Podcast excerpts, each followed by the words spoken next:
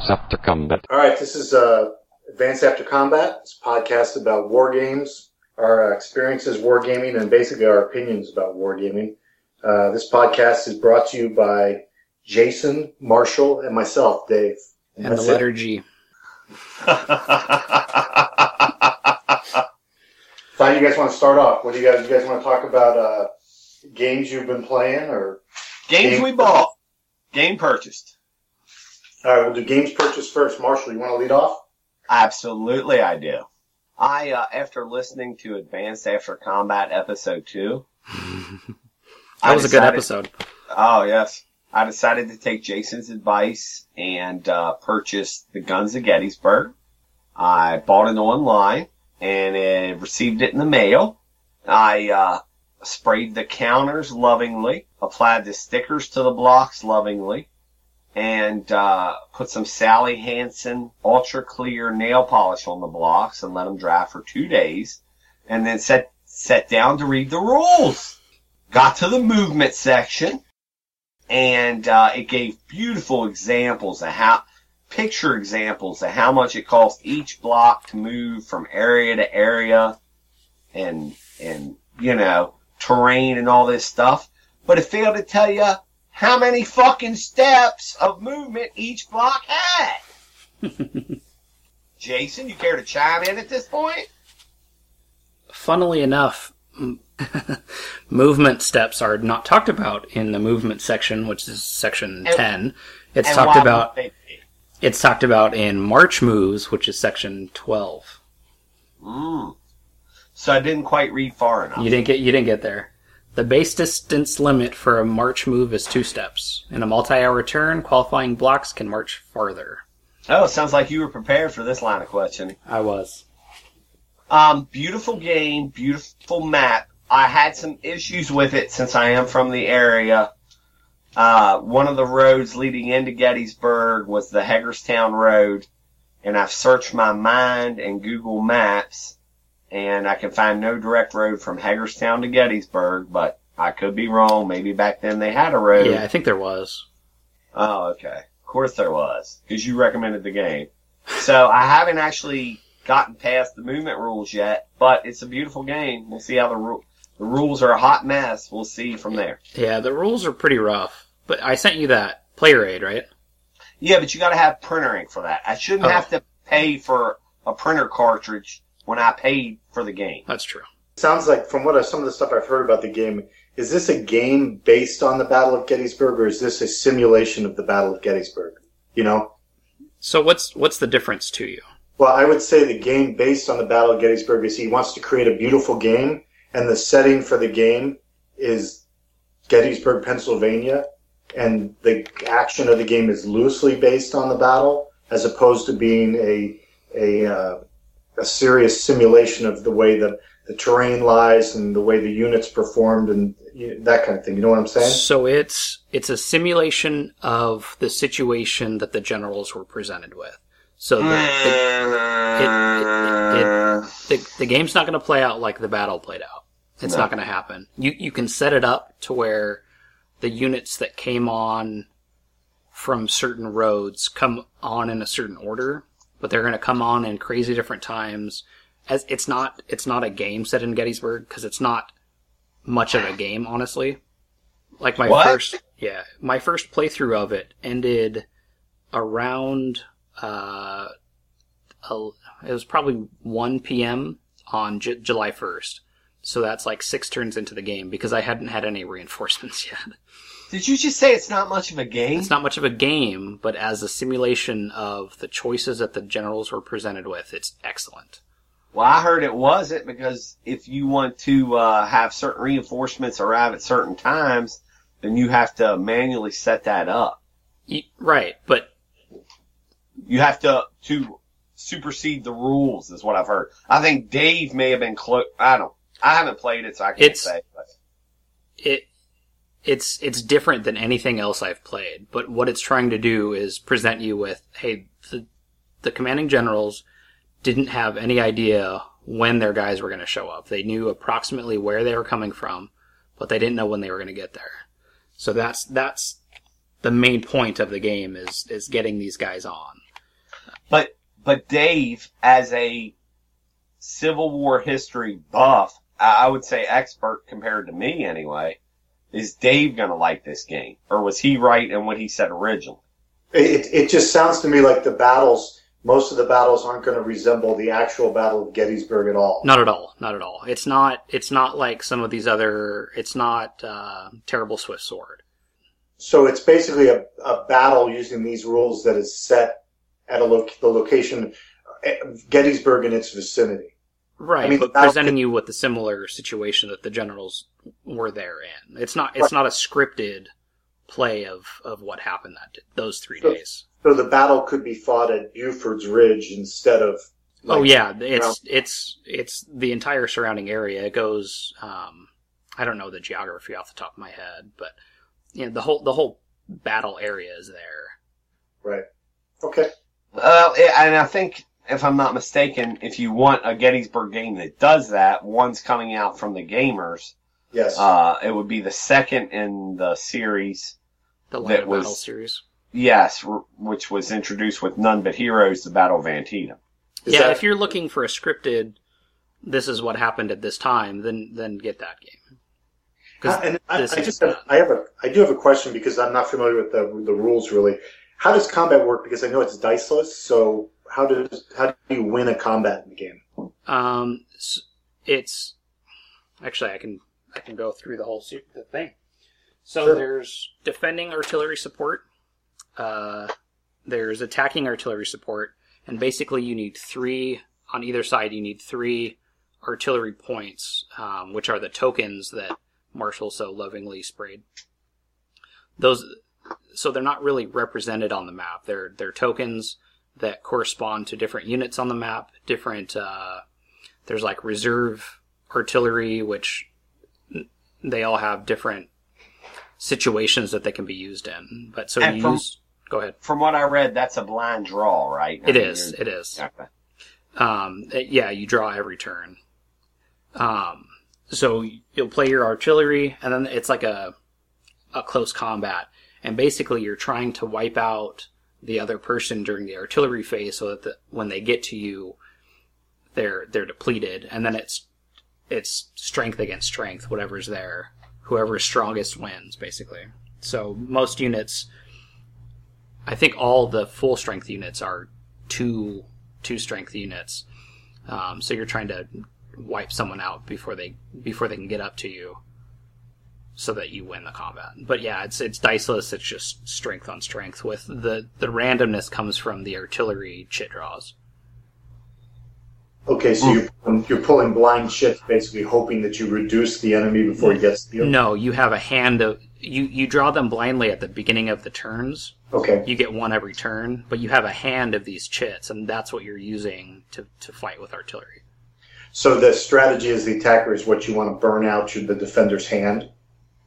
To use up his hand. Y- yeah, and and you want to kind of attack from advantageous positions. Knowing what you know now, would you have kickstarted it? Me? Yes. Yes. Okay. I really enjoy the game, but I don't need I don't need the the events as they played out. I want to play play out for for myself what happened. I think Jason's just more of he's a quirkier gamer.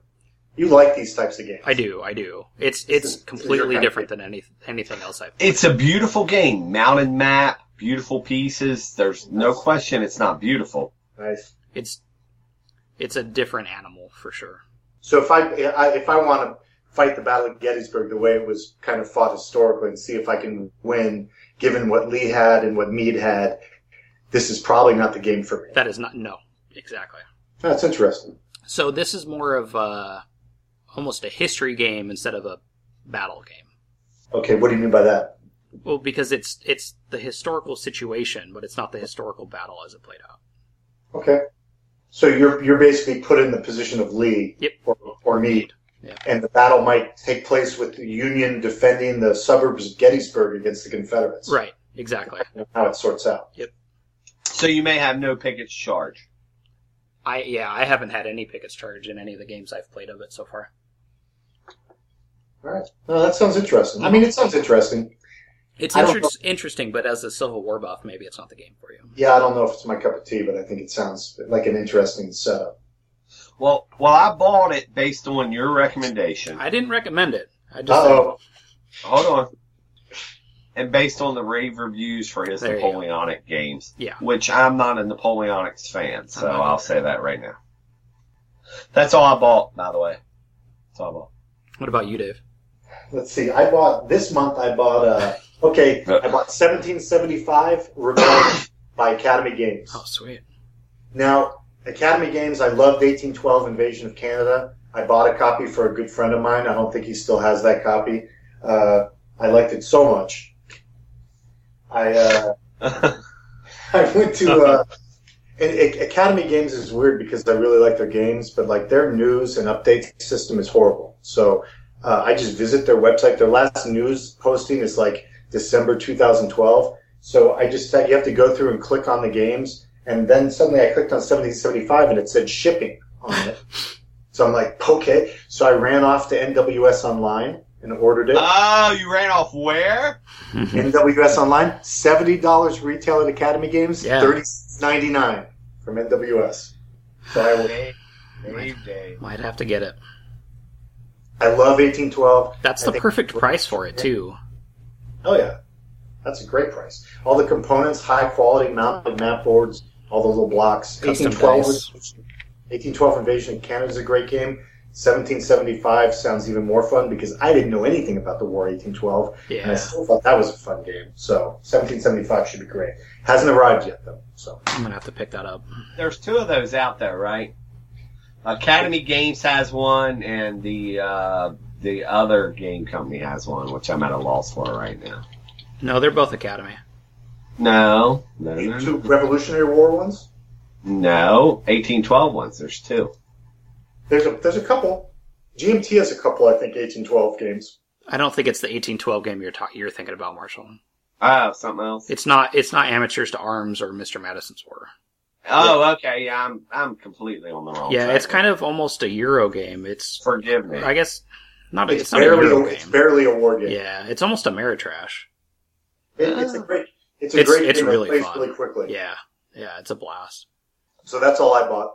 So- And I even put that sucker right on the credit card. Nice. Oh, you had it shipped right to the house. I didn't care That's bold. because everything else I'm just waiting on. I'm sitting waiting on a bunch of pre-orders, waiting to see what comes in. So, what about you, Jason? Yeah, I was waiting on pre-orders too. Um, one of them came in, uh, to the Last Man, which is it's all of World War One, and it's a it's a card game. I haven't played it yet. It's interesting though in that the units on the map are quote unquote armies, and then the units comprising those armies are off map on like little player aids. So you can pre- can comprise different armies with different number of units, and your opponent doesn't know what's there. Uh, and then the card play, I think, is mostly like events, and uh, you can use it to take attrition losses, I guess. But you can play out, you know, 1914, 1915, or play the whole play the whole war. So it seems seems pretty interesting, and again, kind of quirky, which is what got me interested in it. And I'm hoping to get it to get it played pretty soon here. I also received as a gift um, from Board Game Geek user Aeneas2467. He sent me uh, Most Dangerous Time from Multiman Publishing, Oh, cool. uh, which I know Kev Sharp just had Hates a, had a tirade about. So I'll be curious to see if I can muddle my way through. Um, if he can't figure it out, I don't think I stand any chance, but I'll have fun trying. And also, uh, Celles from Revolution War Games, and it's a it's a Battle of the Bulge game, kind of magazine format, single map, low counter density kind of thing. Did you get those gifts because of your uh, excellent video reviews? That is that is exactly why he sent them to me. No, do you awesome. want do you, you want to plug that real quick because they are excellent, by the way. My YouTube channel, Yes. it is the Rocking Horse Dream uh, on YouTube. Where does that name come from? Thank you. I was getting ready to ask that. uh, it's a I don't, I don't know if it's a, if it's a story I need to go into. Okay, how about games we played? Do you guys, Marshall, you want you want to talk about any games you played this month? Yeah, I played some Euro games I don't want to talk about. No, that's not what I'm talking about. I'm sorry, Marshall. You want to talk about any war games you played this month? I played No Question of Surrender. Oh my gosh, let's hear about this. Uh, you and I played a game, Dave, of No Question of Surrender. It had been a while since I played it. I wasn't 100% clear on the rules at first because it had been so long. Um, we played it again. I think that's probably a great system, but I don't like, I'm just not a fan of the African campaign. I'm certainly not a fan of the Italians and the French. So it was, it was, it was enjoyable to play. It just wasn't, I don't know what I was looking for, I guess. Yeah, you know, I mean, I got to say, with no question of surrender, I think this. I love the GTS system. I'm like a huge fan of it. Right. Company level combat, um, but like the choice of setting and the scenario, it's kind of like uh, as the Axis, you're attacking a huge fortification and you're getting the shit shot out of you on the way in, and that's not a lot of fun. And so the French, the French are in a fort with line of sight and they're surrounded by mines protecting them and they've got all these anti-tank guns. So they're basically just sitting there shooting the shit out of everybody, not doing much else. While I love the system, I think it's tough and I think it's a good game because of the small scale, so it's good to learn the game. Yeah, But yeah, exactly. I wish they picked something different for the, the setting or the tactical setup. It's it's kind of brutal. I think it's a great game to learn the system. It's not the most glamorous game. I'm not upset I bought it, but I would rather learn that system on another theater. Are they? So they have the British Beaches one coming out, right? Yes. Oh, yeah. And they have, and then and then the one after that's going to be Stalingrad. But those are both going to be huge games. So I, it seems like the the Tinian, the Pacific Theater one is going to be pretty small. It's a pretty small island. but then again, most people aren't going to want to play a Pacific Theater game for the system. So how do they compromise and get a World War, an Eastern Front, World War II for for most people to enjoy?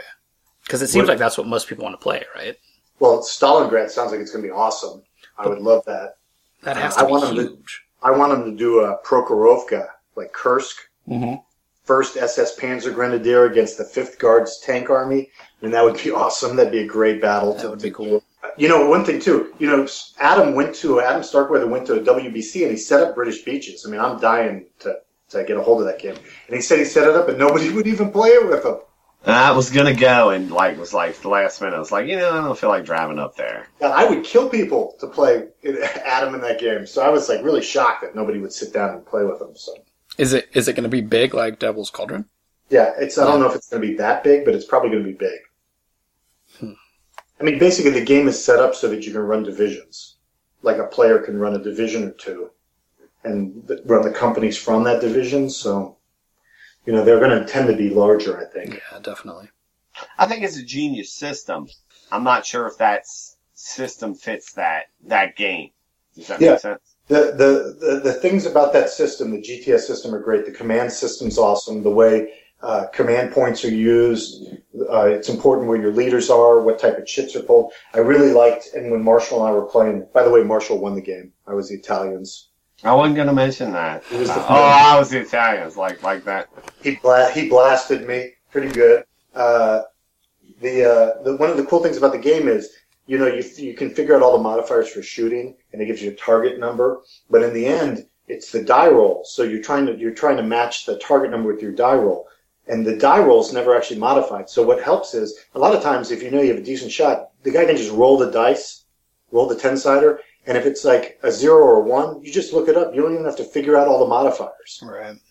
So it saves a lot of time. You know, we'll just be like, just roll it and let's see what you get. You know, so that really speeds it up. So hopefully comes out with some new ones. So NQOS, NQOS, no questions surrender. Not not a huge fan of the game. I think especially since you're looking at it like a game where here you can learn the game, but yet it's it's kind of a massacre. Maybe not the best learning experience for newbies to get into the game. Yeah, that makes sense. Yeah, some guy on the BGG thing had a posted a thread that was called "No Question of Attack."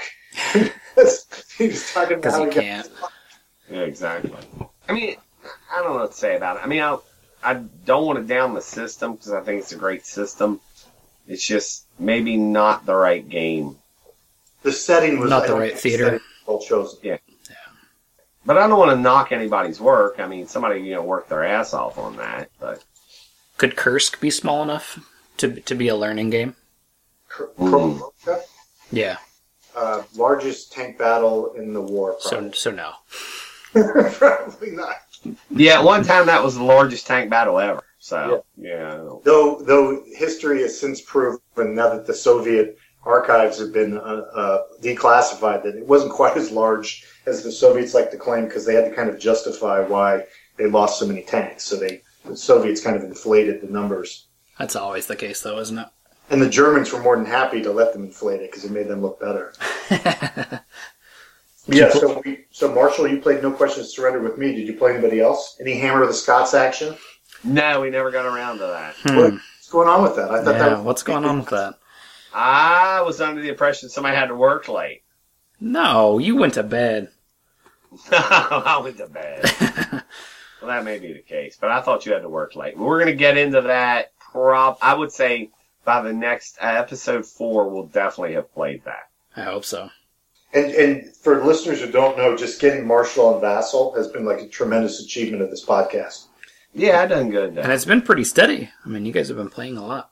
If this podcast achieves nothing during its existence, it can at least lay claim to that fact. That's enough. Yeah, I got on Vass. I don't know how to do it, but I got on it. So What about you? So is that it for you, Marshall? Is that the only war game you played? that is correct. Jason? I, re- I read the rules to some stuff, but I guess that doesn't count. Yeah, that doesn't count. I guess. I guess well, real quick, and then I'll be done. Um, we're we have agreed to play. Uh, as far as I know, we've agreed to play um, a victory lost. So we'll be playing that this month before our next podcast. So Yeah, you know, like we we I wanted to mention we've got a guild for the podcast on BGG. So sometimes if you want us to talk about a particular thing or you want to comment on something we talked about, that's a, a great place. We monitor it, we get in there, we, we we do a lot of the talking on it. And uh, so that's a great way to get in touch with us. And also we'll post like when we're going up on Vassal. So we do do that. people should feel free to just come on in and check the server and try to bump in and, and talk some shit with us. So you can talk to me while Marshall goes and takes smoke breaks. Now I'm spoken in the room. Don't tell anybody. But I do need a beer. All right, you can, you can do that while I talk about what I played. It's probably boring anyway. If it's anything like your last episode Probably. recommendation. Well, I did play. I did play more Guns of Gettysburg. Uh, Oh, playing- I'm gonna have to stay for this. Well, I I don't know. that There's much to talk about. We're I don't know. I guess a quarter of the way through through the game, playing with uh, Jim B from Board Game Geek. On on Vassal. Yep, yep. Play by email. Uh, played a play by email game of Tide at Sunrise, which is one of the international game series games. Uh, played D Day at Omaha Beach, solitaire game. Played Conflict of Heroes face to face with a buddy of mine. Uh, Oh. it was actually a lot of fun. I enjoyed it Good. yeah, it having not, I mean, us playing, um, which also that we played was the Great Battles of History game, um, Chariots of Fire. It was interesting how closely those two coincided because I hadn't really played a tactical game like that, and it's definitely a different way of thinking. And with Conflict of Heroes, we played it. It's we played with the second edition chits, I guess, but the first edition cards. So I don't know that the car if the cards change a little because the first edition cards are a little bland. Um, but it was fun. I, I lost uh, playing as the Germans. firefight? What firefight did you guys? It was Firefight Two. I played as the Germans, uh, kind of trying to pass through the board. Uh, it was it was fun though. I think we're planning on playing again? So uh, how come you guys played with the first edition cards? because that's what he has. So he had the first edition of Awakening the Bear, and then Oh. he got the Polish game, and then he got something else that had the second edition chits included if you bought it and owned the first edition of the game somehow. I don't know, but he has everything. Conflict The, of Heroes. the, the Polish the Polish game came with the second edition chits for Maybe that's what it was. Yeah, and then he has some something else. and then the Marsh expansion. Yeah, that's a waste of time, I think. It's just more maps. I mean, it's two huge boxes full of stuff that he has. So, so you guys played second edition rules, Yeah, yeah, where like you you do an action, then he does, and then you you guys both have active units. yeah, and with group activation and all that stuff. Yeah, I So think the- the, I think the second edition cards make a difference too. It's it seems like they would even just the way they're structured because these were just like I think I saw three different types of cards in in the eight or ten that I that I saw. You know, it's like rally unit for free or free activation or roll roll for more CPs or whatever. Well, th Right, those cards those cards still are in the game, so maybe it's not. Uh, that's why guys always ask me like, "Hey, what's the upgrade?" or what. It's so confusing. I just say, go buy the new one. Yeah, yeah, that's Yeah. always a safe bet anyway. I mean, again, it's you can get it for like 39, 40 bucks. So with all that stuff, that awesome stuff in there, just buy the new edition. So, Yeah, definitely. But but it does. I've heard it. It does feel like a miniatures game. Okay, we're going to talk about this, but I don't want to. I don't want to step on Jason's. Well, the, Oh, I'm sorry. the last thing is is Tonkin, which I'll talk about in the in the main section of the the show. Okay, Thompson. Well, I want to talk about conflict of heroes. And Marshall had mentioned that uh, this game is like a it plays like a miniatures game, and I don't even understand what that really means. I've, I've heard that also. I haven't played a miniatures game, so I don't I don't know what that means. What, I think it all has to do with the facing. You you've got in the at least in the first version, which is the only version I've played, you had an arrow showing you which way you were facing. No, that's true. But ASL facing counts. Boom. It, for tanks, and that's a, tanks alone, which makes sense. Hmm. So it doesn't Does- count for infantry. No, it does not. Oh, I thought it As far as I know, So if it, so if a unit's getting shot in the rear, that doesn't matter. no, it does not. Okay. So if an enemy's behind, like a German unit's behind an American unit, shooting at it from the rear, that has no impact on the target. As far as I know, it doesn't. Okay. Uh, uh, infantry unit. Right. I mean, basically, I, I I read some of the stuff that Kev Sharp had asked about when he did his kind of review on our last podcast, and I also had uh, had thought about what you were talking about with the miniatures game, and uh, so I kind of went through some of the tutorials on ASL because I've never played ASL. I played Squad Leader, never played ASL, and obviously ASL is a lot more complicated than the old Squad Leader game. And uh, kind of one of the things I realized was, you know, Conflict of Heroes uh, makes it has a narrative, it creates a narrative, and so does ASL. But the difference is, it seems to me like ASL gives you a lot of more detailed decisions to get to that narrative. You know, it's got like all these different phases. It's got like residual firepower, where if a unit shoots at a hex and then another unit later on tries to run through that hex, it can also get hit by some of the stray bullets. That's correct. Yeah, weapons can break down. Like your weapon can break, your machine gun can break, and you got to try to repair it. Uh, you've got rate of fire on machine guns that you have to keep track of. So all that stuff that ASL does, you know, Conflict of Heroes kind of does the same thing, but it's not. It's all just abstracted. You know, as far as uh, you can make somebody's tank bog down with a card, but you don't have to roll for your own tanks to see if they bog down. So I, I, I think not. Okay. I, I'm going to say this, and I am not the world's greatest ASL expert. I am very new, but experienced. From what I've seen, the only thing that is abstracted is snipers and wind so far. That statement alone illustrates exactly what I'm talking about.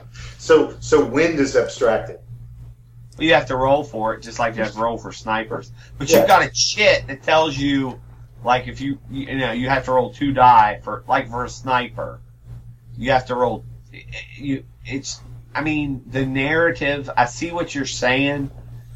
I did not feel the narrative nearly as strong with, um, Awakening the Bear, nearly as strong as I did with ASL. I mean, if you cut a fart, you probably have to roll for it. I just haven't got to it in the rules yet. Right. I, I guess what I'm I'm saying? saying is conflict of heroes doesn't care which way the wind is blowing. It, the guys are just fighting. It's about the squads. Uh, so I think I think and again, I'm not hating on ASL a lot. It's really popular. I haven't played it, so I'm not going to criticize it. Um, and, it's, and a lot of guys like it.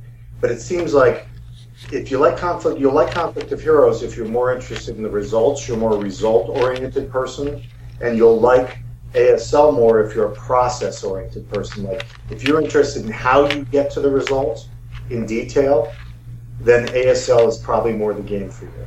Well, I'm a lazy gamer, obviously.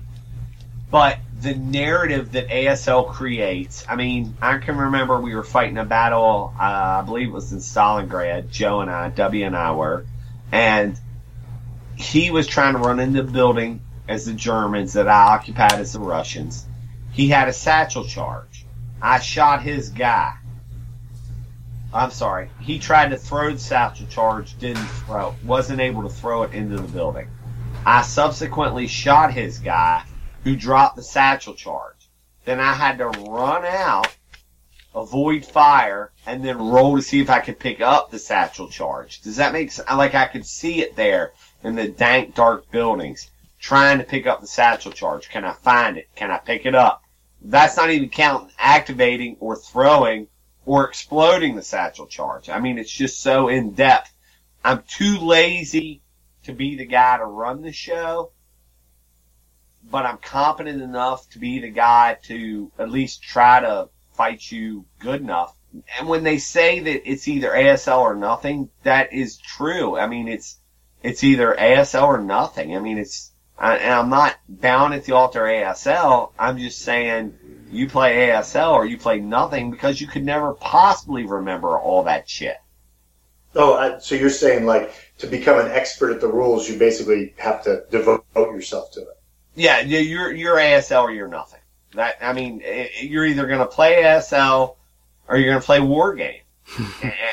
Is the way I see it. I But you mean, just don't have the brain capacity to absorb all the rules. it's just Jesus Christ. I mean, just this, just the shit for ASL. It's like, are you fucking kidding me? Are you serious? Like I said, now, granted, I have not even touched guns. I have not even touched tanks. But just the shit for infantry, it's like, seriously? Well, You yeah, know, like uh, seriously, and the, and I want to speak a moment about the starter kits, which I played first on my own before I had an ASL expert like guiding me, and that's what you need is a guide. They cram a hundred pages of shit into twelve in the starter kits. You, you, starter kits, starter kits don't tell you shit, and they might be great. I mean, I guess they're it's like you know candy for a pedophile, but whatever. It doesn't. Does that make sense? It's just not. I mean, yeah, here, here, kind of it is, but no. I mean, you, you that shit from the starter kit. I mean, they just they've packed twelve pages into twelve pages, nothing basically. You know what I mean? It, it doesn't even begin to fucking explain it. well, and that's I guess that's part of the problem for me. Like with Conflict of Heroes, you play a scenario with the infantry, and then you just grab the gun counters and put them in, and then you just grab oh here's some more tanks, let's put them in, and they all fit in. There's not like forty pages or thirty pages of special rules That's a paragraph. for acquiring targets or breakdowns or you Yeah, know, is that- like that. as I recall Conflict of Heroes, it was nice. It was concise. It was easy. You could pick up and play Conflict of Heroes. Chances are, I, I know for a fact you can't play regular ASL without having at least somebody with a little bit of fucking knowledge. And the Okay. start, the starter kit, the Conflict of Heroes is much easier to pick up and play for a novice than ASL starter kit. Just the starter kit. So here, here's here's one of my questions for you though. Okay. So, like comparing it to miniatures, like if you're going to say Conflict of Heroes plays like a miniatures game, um, I would actually, I do have a lot of familiarity with miniatures because I was a miniatures gamer before I got into board games. And the biggest difference I'd say between miniature tactical war games and board game tactical war games is board game tactical war games don't seem to care at all about platoon command structure, company command structures. There's no platoon leaders, there's no platoon sergeants. There's it's basically like a scenario. It's like 15 squads, three tanks, and a couple leaders, right? Right. So they spend all this time on all this detail with equipment and how many smoke grenades the guys have, or whether this gun breaks down, or how much firepower is coming through, when it seems like they're completely neglecting the command structure of an infantry platoon or an infantry company commander. I mean, like, I mean, Jason, you were in the army. You could maybe back me up. It seems like a- leader couldn't just run over and say, "Hey, you three squads, come with me. We're going to run Right. this hill." Yeah. Squads would be like, "What are you talking about? We got to go talk to our platoon leader. We're not going to. We have a mission. Our platoon Right. is a mission, right?" Definitely. because in, if you look at these, and Conflict of Heroes is the same thing. It's abstracted. I mean, basically, you, you're given a bunch of squads and some tanks, and then they say, "Hey, you go fight these guys." But the truth is, these units fight as platoons. In miniature wargaming at the tactical level, it's always very important where the platoon leader is, where the squad leader is, where the company commander is. And it seems like, like in ASL, the leaders are just like random guys. They don't have command radius or anything?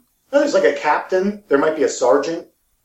Isn't that right? Yeah, if you if you want to project fields of fire, and you have squads adjacent in a hex, each squad has to have a leader stacked with them to project a field of fire. It's But- much more microscopic. I mean, you're But- dealing with, with portage points. Like you can, your guy can't carry this grenade No, I because get that, Marshall. I get that part, but my question is this: so you've got a scenario with like 15 squads, or maybe 12 squads. That's like Right. a that's like a com- that's like a company, uh, and you might get like two or three NCOs and maybe an officer as leaders, but but you've got 12 squad leaders, three or four platoon sergeants, three or four platoon leaders, probably a company commander and a company first sergeant that aren't even on the table. correct. I, I mean, I haven't gotten that far in the rules, but what I've seen so far, that that doesn't matter. It's all about the squads. So I mean that's that's one of the weird things I think about the game. And in Conflict of Heroes is the same thing. Conflict of Heroes, yeah, you can do group moves, but basically you can piece together any squads or tanks you want, and they just go together. And then the different group can go together. And really, that's not. You couldn't just run over and grab a tank from another platoon and say, "Hey, go with us to attack this." I mean, maybe it happens sometimes, but generally the units fight as platoons. And uh, I think it's weird that a game like ASL, especially that's so detailed when it comes to equipment and all this stuff, kind of ignores the chain of command. Now they do rally guys, and I guess leaders uh, can rally units or improve fire chances or movement. Correct. Okay. But So- you're looking at 24 pages of rules versus 324 pages of rules. As I far mean- as oh, oh, if we had chain of command, No, I'm just talking about your dedication to the game. right? But I not- guess well, what I think is interesting is it's not just ASL; it's a lot of these tactical war, war games. Uh, Panzer Grenadier, I think, was similar, where leaders weren't necessarily associated with squads and platoons; they were just leaders, uh, and they could lead anybody. And it seems like that that that's kind of a strange way to do it when, uh, as board games get at higher levels, like brigade games, and then you see command radius. You know, like in in in uh, GTS, we have commanders who have command radius. You got to be within range of your commander. You can't do certain things. And as the games get higher level, but it seems like at the tactical level with World War II, designers have kind of said, yeah, it doesn't really matter it, where your platoon leader is or your squad leader. There's, especially in ASL, I'm just, I'm just, I don't understand what the like three or four leaders that they choose to represent, what those guys mean to the units. Are they exceptional hero type guys that are good at their mm. job? You can become an exceptional hero type guy. You can go berserk under uh, shell shock. If Right. you want to run in, if you want to be there, if you want to run into the Red October factory Right, and you want to place a satchel charge right. and you want to be there, you can do it in ASL. It's not about necessarily command structure. It's about It's getting about in. the squad. and- right. It's about it's about the squad. How's your squad? What, what, is, what does the leader do for you in ASL? Well, you said what the leader does. It So gives they you, things. you know, rally attempts, stuff like that. You know, it, bec- it the leaders can become broken too. I'm not familiar enough with ASL to really be talking this, but I know for a fact I've played both games, and if you want a detailed, microscopic look at a squad level battle, that's why I don't even see where, I, I can't even fathom where you're comparing the two. There's 20, you know what I mean? I just can't Well, no, even fathom it. I'm not, I'm actually not comparing Conflict of Heroes with, with ASL. My point is more ASL is a game that spends so much detail on one aspect of the combat and completely ignores another aspect of it. If if if you played ASL and you thought the military worked the way ASL does, you would assume that a typical company had like three sergeants and like a lieutenant that That's- ran. That's all you need, really.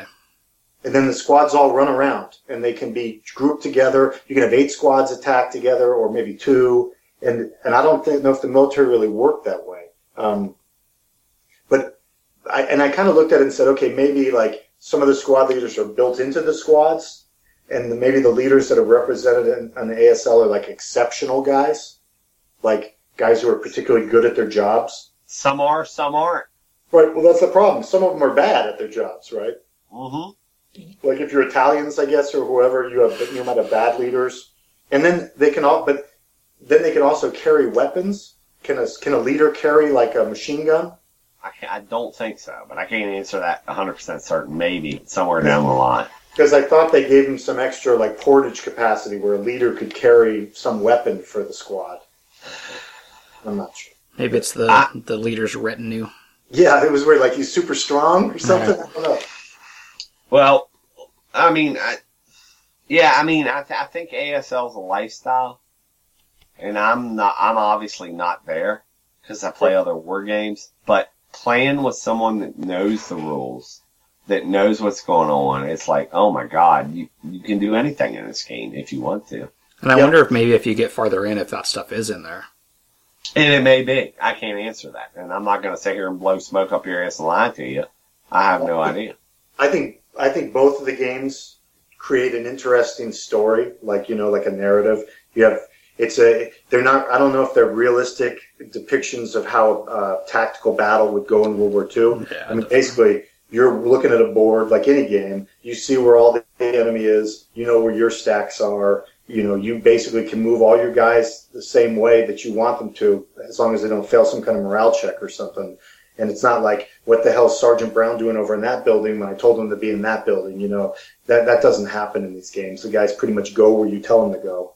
And, uh, the truth is all this combat would be really confusing and loud and guys wouldn't be able to do whatever you wanted to do. So ASL seems to me to model a lot of detail, but a lot of detail based on the shooting, the equipment, maybe the morale of guys routing, but it doesn't seem to, there's no real command friction. There's no, not a lot of confusion with the command system. And, and the, the reason why I think it's not as realistic is, you know, you might have a unit maybe that's on defense and one squad comes out in the open from the enemy and the squad leader is like, don't shoot at those guys. And then another squad crosses and he's like, don't shoot at those guys. And a third squad comes and he's like, shoot at those guys. They've got the demolition charge, that we know they have. right? Yeah. Wouldn't you shoot the guy with the demolition charge? Well, if, if you know, there's a lot of question mark markers in ASL. I'm, I mean, I mean, I'm not familiar enough with it to defend it, but I've played it enough with someone that is familiar enough to like be like, it's the, 20 years from now. Tell me if everybody's still playing Awakening the Bear. You know what I mean? Awakening the Bear is much cheaper. We, I'll give you that. You see what I'm saying? I mean, obviously there's something there, or everybody wouldn't be playing it. No, I, I, I, I'm saying I know it's fun, but I think if people are going to say it's it's better because it's more realistic, I don't think that's true. I I've think never it- played a game before where like you have to prime the demolition charge. Oh, Right. do I get to throw it? I don't fucking know. I got to roll for that. You see what I'm saying? Does it hit? I don't know. I got to roll for that. No, I mean, I'm just saying, I think it, t- it tells a story. There's a World War II story that plays out, and there's a lot of steps to get to the end of that story. Um, am I in my, whatever, the assault phase or the movement phase or the prep fire or whatever I'm doing? Uh, and it, you tell a story with the game. I mean, I think, And that's detail. I don't know that that is more realistic. It is when playing it. I'm telling you right now. So when you're in the midst of it, the the tension is is real. Well, you can see it play out in your mind. Right. Oh, that motherfucker there didn't didn't. He dropped his fucking charge. He got shot. Fuck. I was gonna I was gonna throw that charge in there and blow up a squad. Oh no, you're not, because it didn't fucking happen. Right. I'm not gonna sit here and carry its water, but I'm just saying it's it's but it's expensive as shit. I can go buy Conflict of Heroes for how much, Dave? Probably forty bucks. Forty bucks. Or I can buy ASL for fifteen hundred bucks. yeah.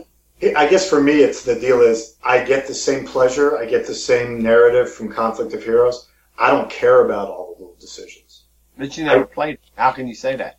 I, I, because I'm really not interested. I mean, I, I don't know if I want to learn all those rules when the result is the same.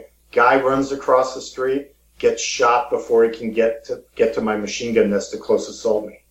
I don't, I don't care if he picks it up or has to prime it, or if U.S. squads rally quicker than I. I'm just not. I guess the level of detail for me is not as important. That's an interesting topic. I just thought it was interesting, and I just wonder because I've always thought it was weird in ASL that they spend all this time on one part of, of the, the battle, and yet like the command structure's not there. And hey, Conflict of Heroes doesn't do it either. It's abstract. And I think to some degree you have to pick your poison. They can't get all that weapons detail in there and command structure. I think command structure is going to come from more of an operational game or a strategic game, maybe. Yeah, I think ASL's if you're into like knowing the rate of fire, that knowing that this gun shoots better or this type of tank has this type of armor, and you're into that crunchy stuff, ASL's definitely uh, for you. Or like whether you guys can, whether Americans carried more smoke grenades than Germans, or I think it's definitely going to be cool. And and like Marshall said, I mean, there's a lot of detail going on, that, and it takes you through the story step by step, as opposed to other games that kind of it's like I'm getting from one hill to another. Conflict of Heroes takes you on the road. ASL takes you down through the valley. Crap, can you Into the you have to- brambles. you have to peek your head up, and there's a, and you can go through a building or around a building. You're comparing Yahtzee to Mousetrap, Dave. That's what you're doing. Well, Although I just Dave- thought it was a good. I, was, I want to bring it up because I thought about it, and Kev Sharp on uh, the big board had mentioned it, and it did get me thinking about the whole miniatures comparison. Because when you ask me if COH is like miniatures, I think it's nothing like miniatures because miniature games are very command and control devoted, and and it's weird that the tactical World War II board games, a lot of them, just don't care. So, and I think I think we've talked about it before, but from what I've read, the only board game that really illustrates that in a succinct and true manner is Fields of Fire. Everything I've read about it says that, oh, that command Oh, everything structure you is read there. about it. Did you read the rules? No, Okay, there we go. yeah. But I guess once you get past that, the command structure is there. It must be fucking fabulous, but you have to get past the rules, correct? Yep. Do you have that game, Jason? I don't, but I have the uh, second edition pre-ordered and the, Dave, and do the you have sequel. Of Fire? Pre-order. I got it. Um, I, I heard they did they rewrite the rules for the second edition. Yep. I heard they did. I hope they did. I'll just wait for the ASL hate mail to start rolling in. Here's what pisses me off. I'm not an expert on ASL and I'm not an expert on Conflict of Heroes. But I've got the rule books to both in my basement and I know which one's a lot fucking big. Well, that's my point, though. For me to have fun with the action, I don't need a lot of rules. I think you would love ASL if you had somebody that could teach you ASL. No, Marshall, I agree, but you know what? Uh, there's so many other games I want to play that it's just too much. You know, at some point, at some point, you're like, I don't want, I don't need that level of detail. But how much does the money factor come into play? No, it doesn't. It Doesn't Oh, bother. I don't believe that. I don't believe So speaking of games you'd rather play, Are we, are we back on? yeah. Okay, good, because I was going to say something real bad, but. I'm glad I asked. Now you may be rich, that's all I'm saying, but I'm saying I can buy Conflict of Heroes for forty dollars, fifty dollars. ASL, that's a not only a huge money investment, it's a huge time investment. And then you don't know what the fuck you're doing unless you have somebody there to hold your hand for it. And I'm not saying that to be better than anybody because I don't know what the fuck I'm doing. I'm not familiar enough with that game to, to speak logically and intelligently on it. Yeah, I don't find that a real compelling argument for ASL. Thank you.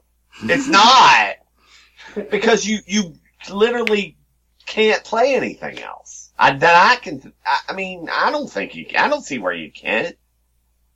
What are you Okay. drinking, Marshall? I'm gonna I'm gonna talk a little bit about some of the games I played. This Wait. I want I want to know what Marshall's drinking.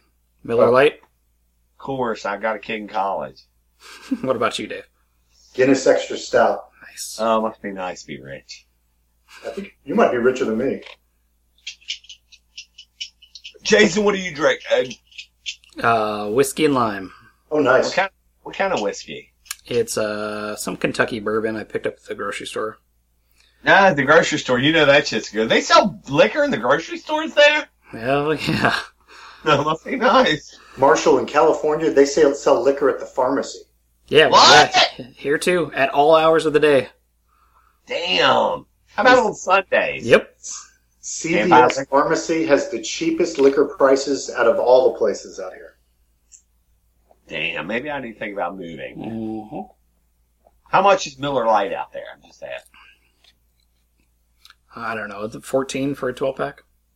Oh, I think it's cheaper than that, probably. Yeah, I don't know. I don't buy it, so I don't know. I All could, right. get, I could get a fifth of Bushmills whiskey out here for about sixteen ninety nine a bottle. I can get it for fifteen ninety nine a bottle here. All right, Boogie Nights. How much you bench press, Marshall? Uh, what do you bench press, Dave? Say it first. no. No. Dave, Three, 25. I bench 225. two Do really? Six. All right, What what, what, what are we going to do, Dave? what, what have you been playing? played. Dave? Can I can I talk about the games I played, Marshall? Please do. Absolutely. What the fuck's that supposed to mean? Well, I played Conflict of Heroes. Oh my, oh my. I, I kind of played my ass off this month. I had a very good uh, month of playing. So I played a Conflict of Heroes. First scenario, my buddy Greg came over. We played face to face, which is always cool. And uh, we played uh, the one of the firefights, which is where I have a KV2, and he's trying to kind of outmaneuver me. And I've got a bunch of squads supporting it.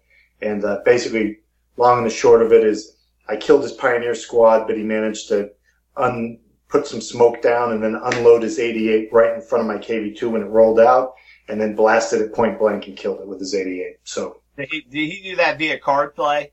he did that via card play. So one of the interesting things about Conflict of Heroes is it uses cards uh, to supplement the actions, which gives a little bit of a surprise to the players. You never really know what kind of uh, cards your, your opponent has in its hand.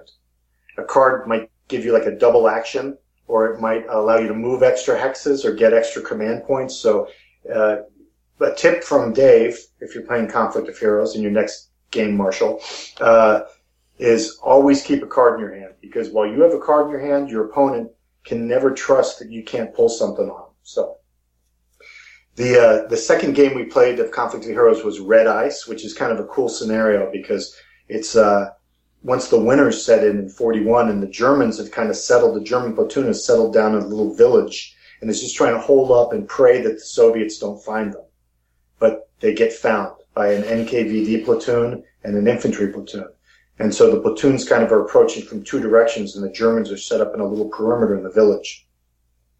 And, uh, again, with, with a lucky card play, I was able to do a, uh, what's called swift action, which means you can do two actions in a row. And then I had, my first action I played was rapid deployment. So there was a little heavy woods on the edge of the, the Germans' perimeter that they couldn't really guard without stretching themselves too thin.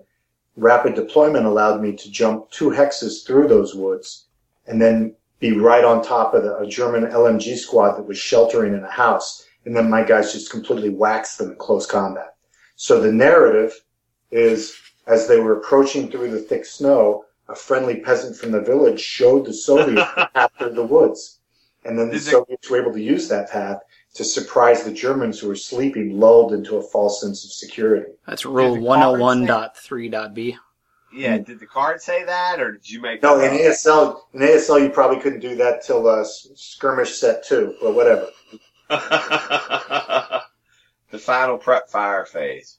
But, but so, and and it, it, it points out one of the cool things about uh, Conflict of Heroes: Awakening the Bear, where uh, they the rifle squads for the Germans are actually divided into two units. You have an LMG team that's really great at shooting, but is poor in close combat. It's reduced in close combat, and then they have a rifle squad that sucks at shooting, not as good, but it's it's it's much more effective in close combat. So it reflects like basically two fire teams from a squad.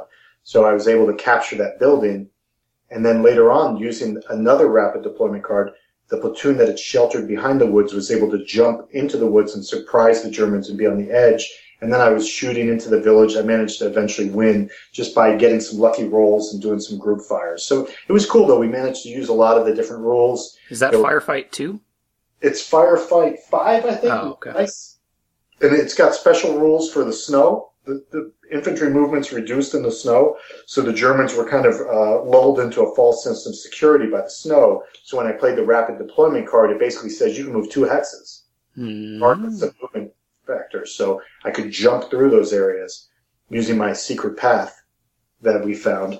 And uh, when the Germans tried yeah, when the Germans tried to redeploy to meet this new threat of the Soviet platoon coming through, then they had to deal with the snow. And it was hard for them to move from building to building because the snow was slowing them down. And it's also at night, so line of sight is reduced to like five hexes or something. So it's kind of cool. It's like a nighttime winter attack. Are you planning on getting more games in the, the Conflict of Heroes series? Oh yeah, but I'm Yeah. wait. I'm waiting for. Uh, I, I have Storms of Steel, but the problem is on the this second edition they upgraded all the maps with new art, and so the maps don't look quite as good with the other maps. So you're going to rebuy it? Since I'm such a component whore, yes, if they came out Ah. with a new map version, I would buy it. But I can't say anything against that. and it's uh it's gorgeous. I mean, it's beautiful. So so that was my Conflict of Heroes game. I played a little Vietnam uh, with Billy Boy. I think I'm losing that game, but it's 1966. At this rate, I think we're actually playing the Vietnam War in real time. Yeah. I think we're going to be done in like it'll be 1975, probably in 2023. Uh, and then I'm playing Jason, Vassal, and Chariots of Fire, Hmm. a GMT game, Great Battles of History. And uh, We probably have about one more session of that, right? I think I'm about ready to surrender in that game. I think Jason is soundly beating my ass in that game. And uh, so that's it. That's what I played. Excellent. I, I, I do have uh, one thing too I want to talk about though along that Adam Starkweather thing. Uh, so Adam Starkweather's at WBC. He's presenting GTS British Beaches. God And I didn't go. I was like, yeah, on the fence. He's All right, sitting there- correspondent, our East Coast correspondent. Yeah, I was right. I was three hours away, and like, yeah, well, I don't feel like going. He's sitting there waiting for Marshall. Right. Chair pushed out, and no one played with him. So God, I would have played all day Saturday. I'm like kicking myself now. Yeah, I would have poisoned somebody to play in that game. So I think that's kind of.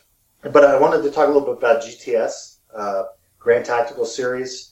Uh, I had some tips. I don't know if we want to talk about some reviews of games, or if you guys want to want me to talk about some of my my tips for GTS, or I had some other topics we could talk about. It's up to you guys. I don't know what you want to do. Yeah, whatever order. I all I really my main thing to bring is uh, I wanted to talk about Tonkin for a little bit, but we have plenty of time. because I've already been talking for too long.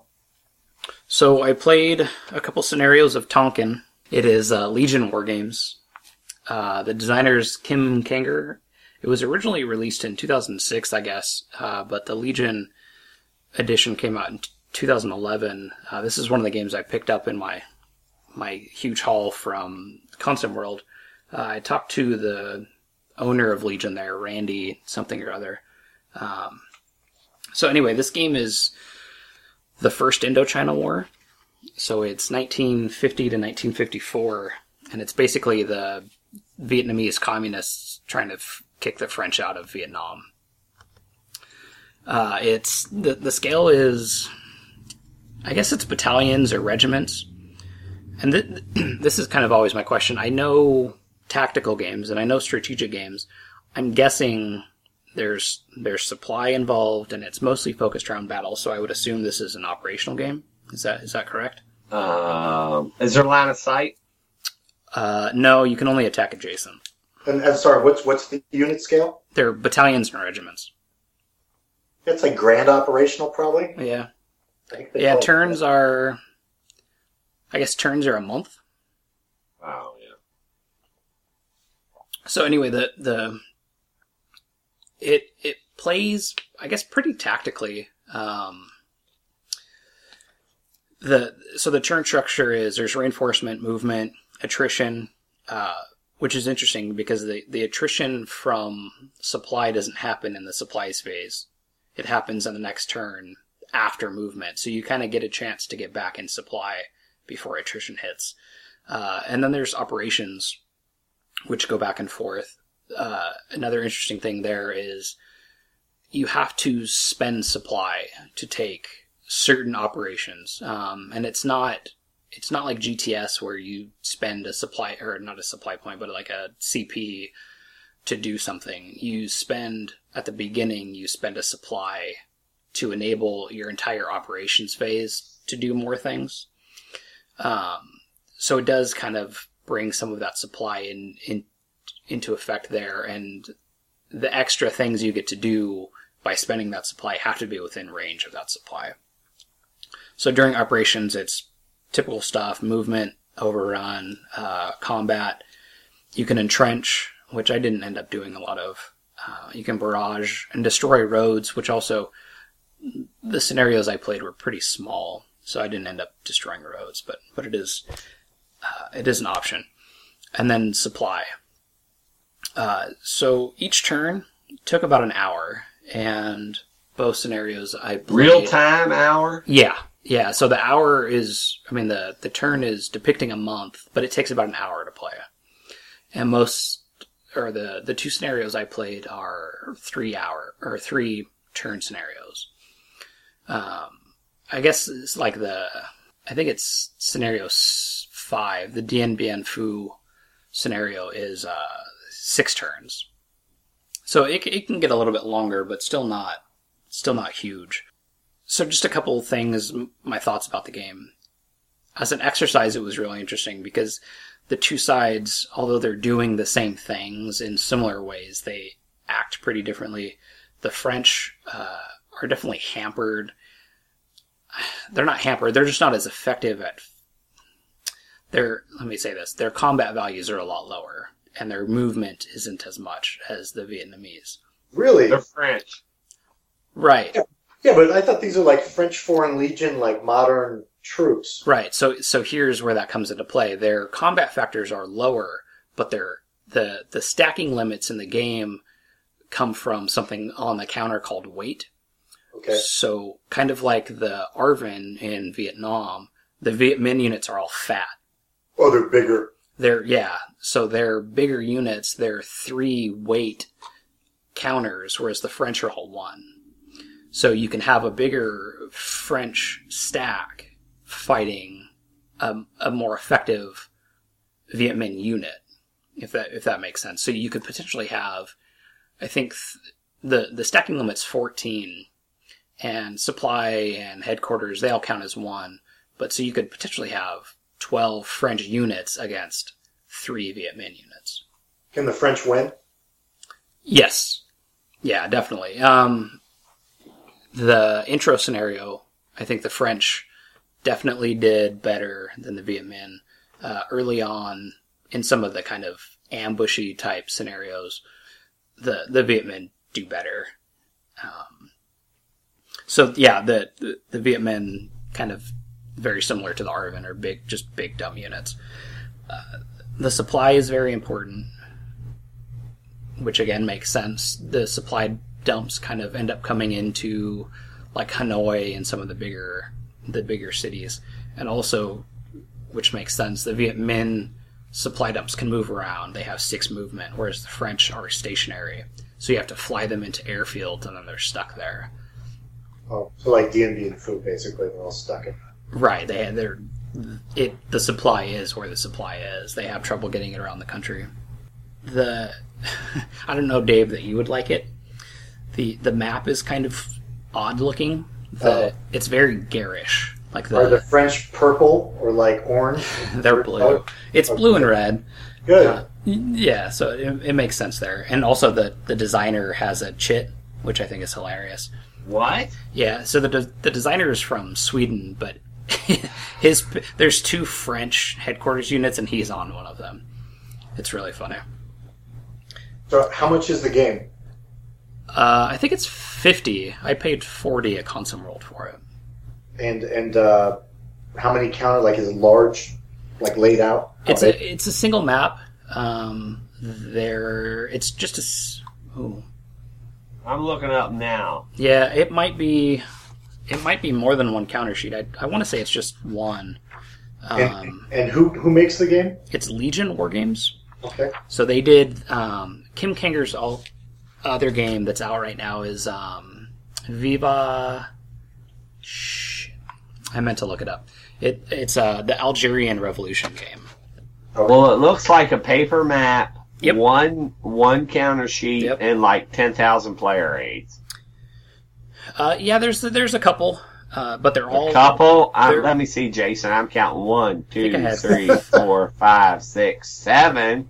No. Plus some errata sheet. Oh, I'm counting seven counters. The- I'm no. counting seven player aids. so Plus a rule book. four of the player aids that are listed there are actually the scenario sheets.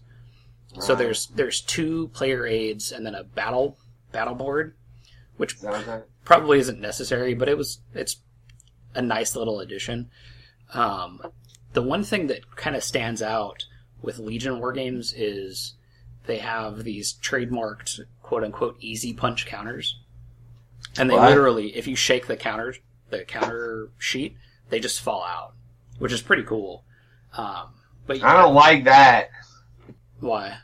because if I'm taking them out front to spray them on the front porch on my Uno box, You, they're gonna fall out everywhere. And there's some picture of some jackass on Board Game Geek reading the rules in a chair under some trees. That's not you, is it? that is not me. Uh, That's not me. I'm sorry, it's some dude from Germany. Don't worry about it. So with the uh, the the combat results table is it's the typical two to one, one to one, one to. I said that backwards, right? One to two, one to one, two to one, three to one, that kind of thing. You end up a lot. I noticed with like a like a seven to fifteen kind of situations. I, I think the combat results could use like the three to two and two to three columns Okay. to kind of vary that up, but it definitely puts the impetus on the attacker to, to get their stack all the way up. Uh, yeah, like 21 to 12. So you're not quite at 2 to 1. So you have this huge stack of units coming in against a relatively weak stack comparatively, but you're not quite enough to get at 2 to 1. You're your dog. no. Um, so I played it. I played it strictly solitaire. I definitely want to get it played face to face, or even something on Vassal. But solitaire. Is there a wise, vassal module for it? There is. Um, I think solitaire. I would give it. I think they listed as at a, at a five to ten solitaire suitability. That's that's probably right. I might give it a six because it's interesting enough playing out the situation in, in each of these in these battles. I don't know that the the uh, campaign playing the whole war out all four years would be enough to keep me interested. Solitaire, but but definitely the scenarios work for me. Um, so I, I go ahead. How many scenarios? No complexity rating. How many beers? How many beers? Oh, Oh. it's uh, it's probably like nine or ten. Wow. Yeah, say the counters look like it's about 15. Yeah, it's it's No, Marshall. When you drink 15, the counters look good. Oh, yeah. yeah I'm sorry. no. I, I actually really like the counters, um, but it's it's pretty simple. I mean, the the counters are um, it's morale, uh, stacking value, the weight, movement, and combat. So it's it's pretty typical stuff. There's a few things that are a little bit different uh, that kind of tripped me up a little bit on my first play, but you know, about halfway into the learning scenario, I kind of got the feel for it and was able to get up and and moving pretty pretty quickly. Yeah, the counters kind of remind me of like the lock and load guys. Yeah, kind of. Oh, oh, oh, oh, oh, oh. I mean, don't you think that they looks? It's like a guy on a counter. Yeah, and some of the French units are a little kind of eighth grade art. stiff looking old man, but the the game itself is really cool, and the you know, it's a obscure historical topic that I'm Yeah. really interested in. So it's it's definitely a recommend from me. That's cool. All right. So we're talking nine beers, and what's your overall fun rating, one to ten? Ooh. Um, it's not necessarily a fun game. Uh, like Conflict of Heroes is, you know, you can just kind of shoot the shit and and play it. This you kind of immerse yourself a little bit more, Okay. and that's that's probably more important to me is the immersion factor. So fun, sun, fun. It's probably a six out of ten, but immersion, it's seven and a half. Okay. So, so you've basically told us about two games tonight, and basically you said neither one of them are games. Oh no, this is definitely a game. Th- this is this is a historical simulation. As a matter of fact, in each of the scenarios, it gives victory conditions like you know major defeat, minor defeat, draw, major victory, minor or uh, minor victory, and it tells you within that range what the historical result was. So in in scenario one that I played, the cow cow bong scenario, the historical result was 56 victory points. I ended at like 54. So, it, I mean, it, it's right there. You you can't get much closer than that. So, So it's what- definitely a historical simulation. What other games have Legion Games made that we may be familiar with? Uh, they did the reprint of B29, I didn't get Queen of the Skies. They're reprinting uh, B17. Um, they did. Look it up. It's the the Algerian War. It's it was really popular. I can't remember the name of it off. I can't pronounce it as part of the problem. It's in French. All right, I put Um, him. I put him on the spot, Dave. Good. That's like when you got mad at me because I asked you what the scale for Red Winter was. How the fuck would I know? So the the Algerian game is Ici est la France, the Algerian War of Independence. oh yeah, I think we all have that game. Yeah, you know We're the one. Start getting the French hate mail because they aren't going to like how that was pronounced. I think that was pretty close. Ici c'est la France. Uh, what else have they done? Legion did, uh, yeah, B29. Adobe Walls just came out, kind of got, got some love. Pretty obscure. I mean, that's why I know them. But Tonkin's definitely, definitely pretty cool. All right. Hey, Marshall, I saw you had a War of the Suns that you were, you had on the uh, the Advance After Combat, the unboxing. Yes. I got to say, I think your unboxing paled in comparison to Panzer Digest uh, presentation. Oh, I know. I know. You could see her nipples through her T-shirt. So, wait, wait, back up. What? Say that again. Oh, I just got a nasty look from somebody putting on their makeup getting ready to go to work. I didn't mean that in a bad way. I meant that in a nasty way. Yeah, I think they raised the bar for uh, unboxings there. What was this? I realized the window's open. I'm sorry. I missed the whole thing. Did, did you have you seen? Do you know what Panzer Digest is? Yeah, the Minden Games little magazine thing. Yeah. Do you do you watch them on Facebook? Oh no. Oh, you've missed their main marketing campaign That's, that's correct. involving the. Uh, I believe that's the wife. Yes. Katie. I, I talked to that guy at ConsimWorld. hmm Smitty? I don't know, some Canadian guy. No, no, no. Smitty's American. He's in the service. Is it a magazine? Panzer Digest magazine? Yeah. But man, How- they have a pretty good marketing campaign going. they do have a great marketing campaign. How far can we go with this? I'm going to ask. Go all the way. well, I'm just wondering. Like, uh, I'm thinking there needs to be an unboxing. When I looked at, it, I thought too too much too much wrapping paper there. Well, I I think they need to go a little further. I think they need to push the edge. I think they're being way too conservative with their marketing. well, I'll. you may want to cut that out of there. Nope. no, you better. God! Oh, I see. Hey, what you're there- I see what you're talking about. They're great for. Oh, now you see. Oh, you do have a secret Facebook page, hipster. No, you can just get to it. Yeah, I think uh, I think it's a genius marketing campaign. Oh, that's hilarious. Well, I, I've I've always enjoyed their pictures of game unboxings. I know I'm loud. what about mine, Not not not as good. jackass? Yeah. Yeah, I think I think Jason, if you're going to compete on that level, yeah, I might have to show some skin. I did start start wearing shorts recently. Maybe that'll help. Yeah, your old lady might have put the dog down and hold the. I'll see what I can do. Yeah. Oh, that's hilarious. you're right. I saw that today. I was like, oh my god, I'm gonna buy You know, that game. so- already got it. So that's a that's a, a tip out. Panzer Digest. Go check them out. They've got a lot of games they're offering, and uh, nobody could possibly get offended because if you're gonna put it out there, it's out there. Do it up. That's right. Well, I did say. I... So can we take that both of those out? That's too fun. I mean, I'm looking at the picture now. I'm not like, saving the picture. Yeah. That's oh my hilarious. god! Wow. All right, back Yeah. on back on I got subject. That game. All right, so that's that's. I just wanted to point out that I thought uh, Marshall's uh, War of the Suns unboxing had been trumped a little bit Yeah, by his his pictures a little were, bit. It's been trumped by double and then some. doubles right. might have to go to Japan.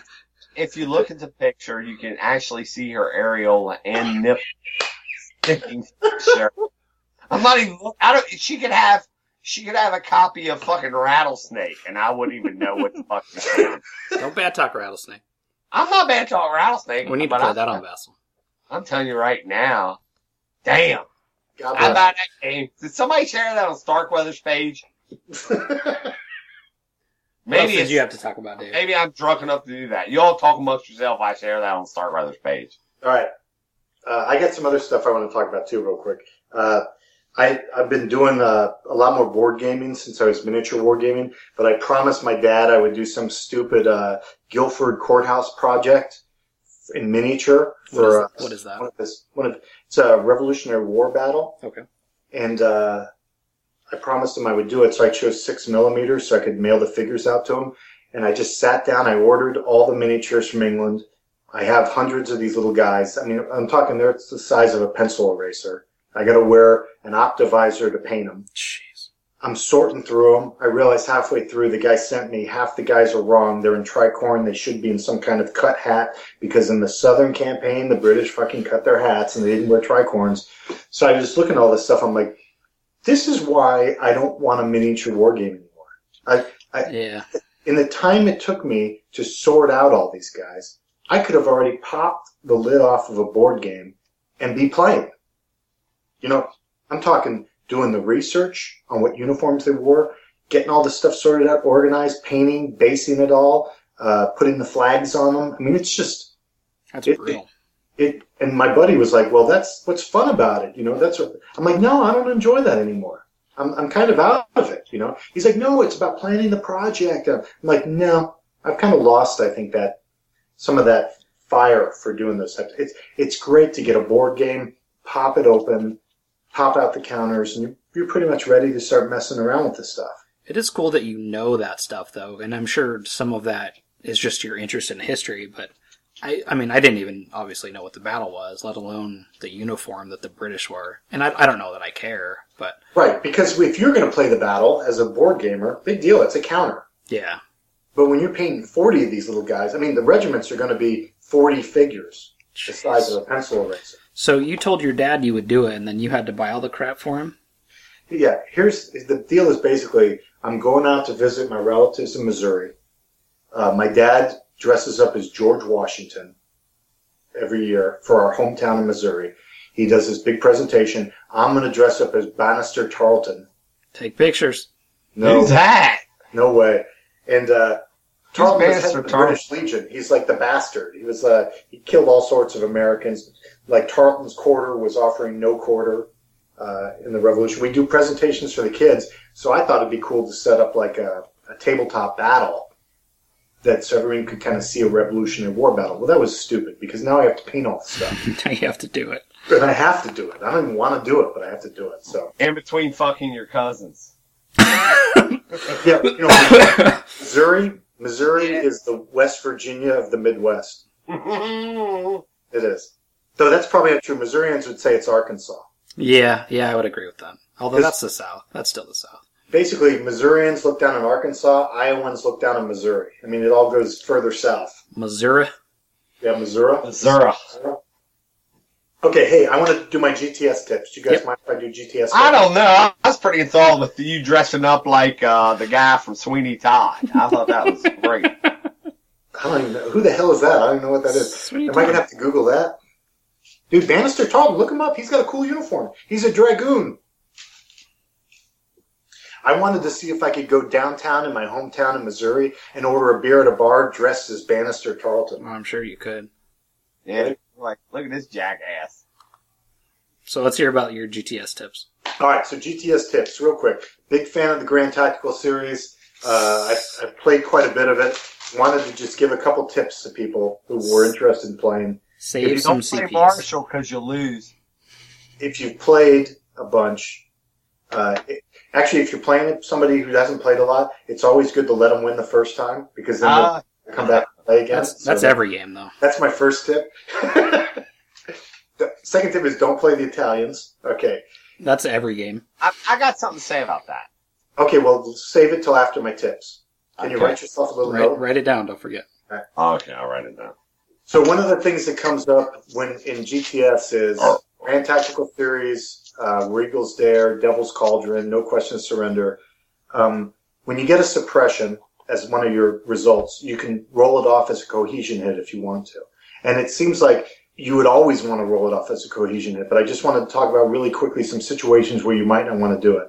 Obviously, if you're suppressed and the enemy is near you, that's bad because they could assault you and you can't op fire and you're going to be in bad shape when the assault happens. But if the enemy around you uh, has already kind of activated and you know you have a division chit coming up, you might want to think about the fact that if you take a cohesion hit, you can't roll that off while you're in a fire zone, but a suppression can be rolled off in a fire zone. Yep. So if you know you have your division chit coming up, you can just keep the suppression and instead of maybe spending a CP to make sure you turn it into cohesion hit, instead spend that CP to make sure that you automatically rally from suppression on your division chit. So That's before you decide suppression or cohesion hit, you have to think like if you have another unit in the same hex with the unit, you might want to let the, the unit that took the hit just get suppressed. So because you I can do op fire for him. The other thing is assaulting charge versus assault fire. Uh, guys are always like, well, assault fire in most cases is the way you want to go on an assault because the problem is if you charge and the charge doesn't work, the assault's over. So you usually only want to charge at the end. But if your enemy is low TQ, has a really low quality, and it's out of command, that's probably time you want to charge. Otherwise, charging is a bad decision because it's easier for him to shoot you while you're charging, and he can just spend a CP and automatically pass his morale check, and then just fuck you up in the, the assault. So. Those are my GTS tips. Think Okay, I those are- got. Those are I good took- tips. I took notes. Do you have your headphones back in? Yeah, and I took notes. Hey, whose dog was that? My dog, That was Rex. sexy Rex. eh? Sounded like Rex didn't like Tonkin. Shut up. And I didn't either. Looked at the counters. It looks like Mark H. Walker drew him with his fucking sunglasses on. Yeah, Rex is barking, and Marshall's like, "What's that Rex in the well?" hey, hey, we don't say my wife's name. Oh, sorry. She's a, she's a professional. right. It's just all over your Facebook, but whatever. Whatever. It's her birthday. I gave her some slack. Hey, Happy listen. birthday. Happy birthday. Here's what I got to say about this. What? No question of surrender. Okay. It's it's kind of linear. There's only basically four ways in to the fort that the French are holding. Right. It's a conundrum because if, as the Germans, you split your units, do you have enough uh, command points to cover a war on two or multiple fronts? I agree. I know that's pretty good on a CVS receipt, wasn't it? I don't, I don't think I don't think you can do it. I think you got to go one avenue of approach Uh, I think you can do two. Because if you split, how are you going to split them? You're going to split the, the different commands. You're going to have the infantry attack one spot and the armor attack the other spot. That's not a good idea. I think your only realistic option is to come from the southeast and the midwest. On the other side, Yeah. Come yeah, from but Missouri. problem Is you got all those you you got that many more AT guns that can shoot at you. But you don't know, you know, the AT gun set up first, right? And the French Right. set up first. Yeah, it's interesting. I'm just saying, it depends on, and it depends on your placement. You know, if I'd have placed my AT guns differently, I'd have been in a world of hurt. Yeah, I Well, the got thing- lucky. I got lucky in my placement of the AT guns. And the, the big thing that screwed me in our game was uh, I rolled really badly for CPs. Oh, the fucking dice is no, no, let me just say, if you don't if you don't roll well for CPs, especially as the Italians, because they have low total quality, it's hard to push them into fire zones or get them to pass uh, TQ checks because you can pass them automatically, but without CPs, I mean, it's very difficult to, to get the Italians into the fort. I mean, I lost by three victory points. So if I had three more units in, I, it would have been a win. But whatever. You almost won, Dave. So, what other games are planned in the series? There's the British beach landings. Tinian. There's Tinian. There's Stalingrad. Oh God, I hope. I wish they would push Stalingrad up. And then is anything?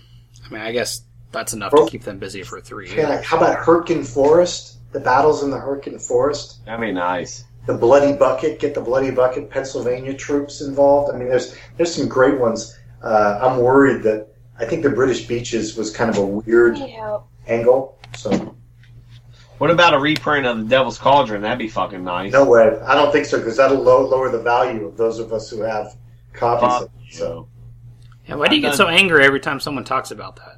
Is that? That's the one I missed. Say love you. Right. I Going back to my say French from earlier. all right, let Oh me see. god. I got case blue. Do you guys got case blue? I got case blue. I don't. I don't have any any uh, valuable war games, except maybe Vietnam, and that's open and played. Oh, And I'll- nice. I'll play Yeah, some some guy, some guy already fucked up those components. Yeah. Fuck. Hey, so I got some other games I wanted to review real quick. I got Nothing Game But Glory. It basically, real quick, if you like the Musket and Pike series, it's a, a great set. It's got uh, it's basically covering the uh, battles between the Danes and the Swedish in the late 1600s, which uh, most of us probably know have no idea that those battles ever happened. But uh, there's the winter battles. There's a bunch of sieges you can fight out, so it's pretty cool. I, I like that one. The best part is 1999 from NWS Online. Oh, do, did they pay you and didn't pay Jason and I? You keep bringing them up. On sale, eight battles. Eight battles. If you like the Musket and Pike series, 1999. But wait, there's more. Oh wait, there's more. Chariots of Fire, 29.99 NWS Online. I don't. I don't work for NWS Online, so. And they don't sponsor us that I know of. Chariots of Fire is a GMT game. It's uh, Great Battles of History. It's about the chariots, obviously. Whose phone's ringing? Who's still got a landline? think I do. Yours It's probably a solar power, right? They're calling me about solar power again. all the time, all the time, constant. So, uh, Chariots of Fire is, uh, uh, like I said, a Great Battles of History game. It's got nine battles, including Troy, which is kind of a cool battle to fight. You can have Achilles and Aeneas and uh, Paris and all these other characters. Uh, it's covering the biblical period, so you're looking at Egyptians, Hittites, Canaanites, Assyrians, all those famous people, all those famous. Uh, armies, make those up, things Pete. up. The game uh, is very detailed. Great Battles of History. The cool thing is it uses chit pull instead of uh, the normal Great Battles of History stuff where you're worried about line commands and independent commands. Um, so that speeds it up a bit. The uh, downside is, you know, uh, the chariot warfare is very different from other ancient warfare that we're used to. So chariots uh, can ride through each other and do like drive-by shootings at each other with javelins. Uh, they can uh, they can withdraw. So if one guy moves forward, he's slower. They withdraw and shoot at him. You know what area of the world this is in. Careful, careful with that drive-by talk. All right. I don't do they. Do, I think they do walk-up bombings. Isn't that the way that works? So so generally, uh, you know, the, the tactics are unusual. If you're used to uh, normal ancients warfare, the, the chariot tactics I think are, are take a little bit of adjusting as far as how they how the chariots move and how they operate because they're not really necessarily built as melee weapons. So there is an adjustment when you're getting used to how the battles fight out. The infantry suck. Uh, they basically walk and get circled around by the chariots and shot to shit. Um, there, there is a, a, a, a development in this period called runner infantry that can run with the Egyptian infantry or Egyptian chariots, which, by the way, is like the worst job I think you could ever have in the military, where they're basically like, yeah, you get to run outside chariots. You're like, oh well, I must get some good weapon. No, you get Yeah. this, this pointy stick. Oh well, I see the guy in the chariot's got like a really awesome bow and he's got all this armor. No, you get like this dirty white tunic and just keep running, just run outside of them. And so, but the runner infantry are like I guess a tactical development for the Egyptians, which enables them to keep the other chariots from riding through them. The runners can run out there. I don't know if they throw themselves under the channel. I don't know how they stop them, but it gives you a chance to stop them. So there's some cool uh, chariot tactics that are involved. You can do uh, withdrawals. You can do pass throughs.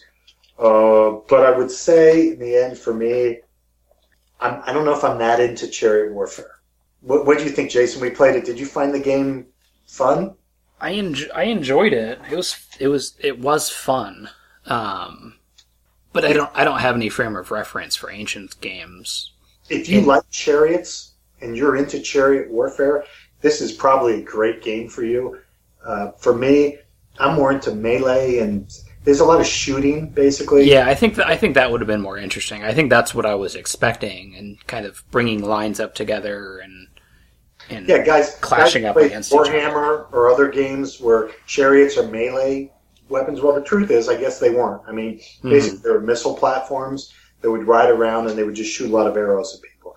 So the way the game works is you have a total quality of like, say, six, and each time a guy shoots at you, you take a cohesion hit, and once your cohesion hits get up to six, you rout. So then you either flee off the table or you run to the standard of your army, which is usually where your general is. So in the end, you'll have all these routed guys clustered around the general, like begging to be rallied. And so it was. I mean, I think, if, like I said, if you're into chariot warfare, definitely buy it. what other GBOH games have you played? Uh, I have. Uh, what else do I have? I have SPQR. Is that good? I have the non-deluxe version. I don't. Oh, This is actually Oh, this is the first GBOH game I bought. okay. So, and then, and, and like anything, like same with Saints in Armor and Nothing Gained but Glory, a lot of reaction. And the other thing that pissed me off, and I'm sorry, I don't mean to start like another problem, but if guys, if you have a problem with the rules or a question about the rules, and you should be able to post on BGG and have somebody answer your rule question. if if a rule designer can't be troubled to be on BGG or monitor BGG, I think that's bullshit because you're paying money for rules. And are you are you speaking of uh, Mike Ranella? this is a good guy. The, the guy, this guy might be a perfectly nice. These might be perfectly nice guys, but you can post a rule question on on BGG and you'll hear crickets. Yeah.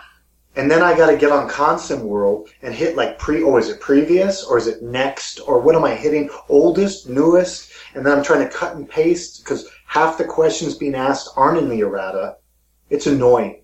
So, uh, so basically, it's like I, I that just annoys the shit out of me when uh, when I learn a rule set. I like to go on BGG. I hit the rules marker. I can go through all the previous rules questions that people have asked and and to find out that I have to go on the ConsimWorld to search through all those threads to try to figure out an answer to my question, uh, it, it's I don't like it. So I'm not a big ConsimWorld fan. Love their expo, love ConsimWorld expo. Don't love the the format. So. And of course, if you say that, every old grog tard's going to come out, start screaming about it. Man, why, why you gotta make fun of retards? I didn't say that word. Sarah Palin says you're not allowed to say that word. you said grogtard. Oh, that's a different word. And That's I'm going to copyright that word too, by the way. I would. That's pretty awesome. So, uh, so that's that's Chariots of Fire. The last thing I want to talk about is East Front Two. Ooh, yeah, I want to hear all about this. Yeah, I started reading the rules today. This is a game that I'm Did you trying buy to it, Jason? I'm trying to I bought the rules. Jason with. Oh, it's on. I've got my ice cream truck and I'm playing Pop Goes the Weasel and I'm luring him over to the East Front with a popsicle. Got the rocket pops. It's all good. Oh, oh, red, white, and blue, baby. East Front 2, if you don't own this game, I bought it a while back. It's an oldie but a goodie. I mean, oldie, it's like 2005, 2006. Uh, elegant, awesome game for running the Eastern Front. It's a block game by Columbia. I'm not a big fan of all their block games, but this one is Easy, easy. the uh, Thank you. basically you what you do is you have blocks so you have like armored units infantry units everything you would expect and uh, the, the way the operations work is you have headquarters so as uh, headquarters flip th- that expends some of your resources for operations. So headquarters might start at a three. That allows all that the units within three hexes to move. They can then move. Then you have a choice to move that headquarters or provide combat support and an airstrike for all for all the battles within three hexes. Is air is air combat abstracted out, or is there blocks for airstrikes? Your headquarters provides it for you, and the way it works is, say uh, you're a headquarters three, you get to roll three dice for airstrikes, and in the be- like say in the first uh, season, like right in the beginning, of Barbarossa, you're triple fire, which means you're hitting on four, fives, and sixes. And as the war goes on, that reduces, and Soviet air power becomes better. But the cool thing is, uh, so you basically use that. You can move all the guys within three. You can even move other headquarters, but then that headquarters gets reduced to a two.